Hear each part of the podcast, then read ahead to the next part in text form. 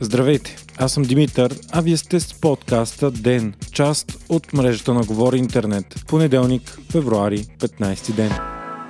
Вчера в София по нелеп начин загина 16 годишно момче. Причината е необезопасен електрически кабел по тротуара на булевард Иван Гешов. Момчето е чакало на светофар да пресече, когато по металната рамка на намиращата се под краката му шахта е потекал ток. Той е било ударено от токов удар и въпреки че линейката е дошла за 3 минути, момчето е починало по-късно във ВМА. Случката предизвика огромно обществено недоволство и отново повдигна въпросите за това какво безхаберието и корупцията предизвикват. Типично за България, към момента нито една институция не може да посочи чия е отговорността за случилото се. Общинските власти твърдят, че отговорността е на електроразпределителното дружество, а от своя страна то отрича да е собственика на шахтата. Оголеният кабел, причина за инцидента, е захранвал павилион, намиращ се в двора на близката болница Свети Иван Рилски. За момента основната теория е, че павилионът, който е за ядки, се е захранвал сток от шахтата незаконно. Според очевидци, преди инцидентът група мъже са работили на територията на шахтата, но това все още не е потвърдено. Здравният министр, професор Костадин Ангелов, назначи проверка по случая заради информацията, че шахтата е обслужвала университетската болница Свети Иван Рилски. От болницата обаче обявиха, че тя се захранва с електричество от други съоръжения, които са на нейна територия и няма касателство към въпросната шахта. Така се оказва, че и общината, и ЧЕС, и болницата отказват да поемат отговорност. Софийската прокуратура е назначила разследване по случая.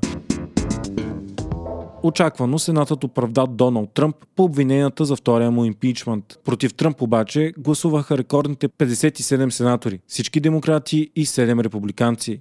За присъда са нужни 67 гласа. Така, за втори път за една година Тръмп бе спасен от импичмент. На 5 февруари 2020 Сената го оправда за злоупотреба с власт при натиска над президента на Украина да злепостави Джо Байден.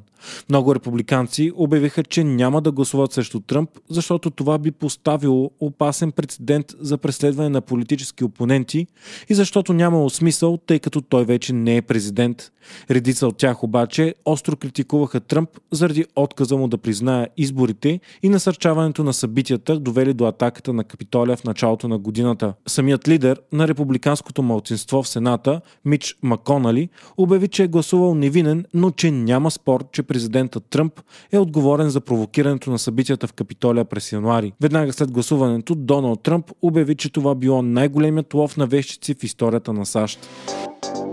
Британският вариант на коронавируса все повече се разпространява в България. Това стана ясно след като Националният център по заразни и паразитни болести обяви, че при две трети от пробите, взети от нови случаи от втората седмица на февруари, е открит британския щам. Открито е, че този вариант е влязъл в област Кюстендил още в края на миналата година. Именно тази област е с най-висока заболеваемост в момента 329 души на 100 000 население. Добрата новина е, че по време на генетичния анализ на изследваните 96 проби, все още не е открит южноафриканския или бразилския щам, които се смятат за по-смъртоносни. Междувременно, от днес още 42 000 ученици от 5 до 12 клас се връщат в класните стаи. Така, вече общо 460 000 ученици посещават училище присъствено в страната, а 260 000 остават у нези, които учат онлайн.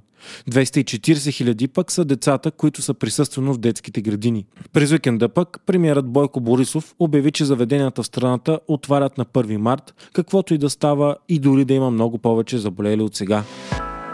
Вие слушахте подкаста Ден, част от мрежата на Говори Интернет. Водещ и глава редактор бях аз, Димитър Панайотов, а аудиомонтажът направи Антон Велев.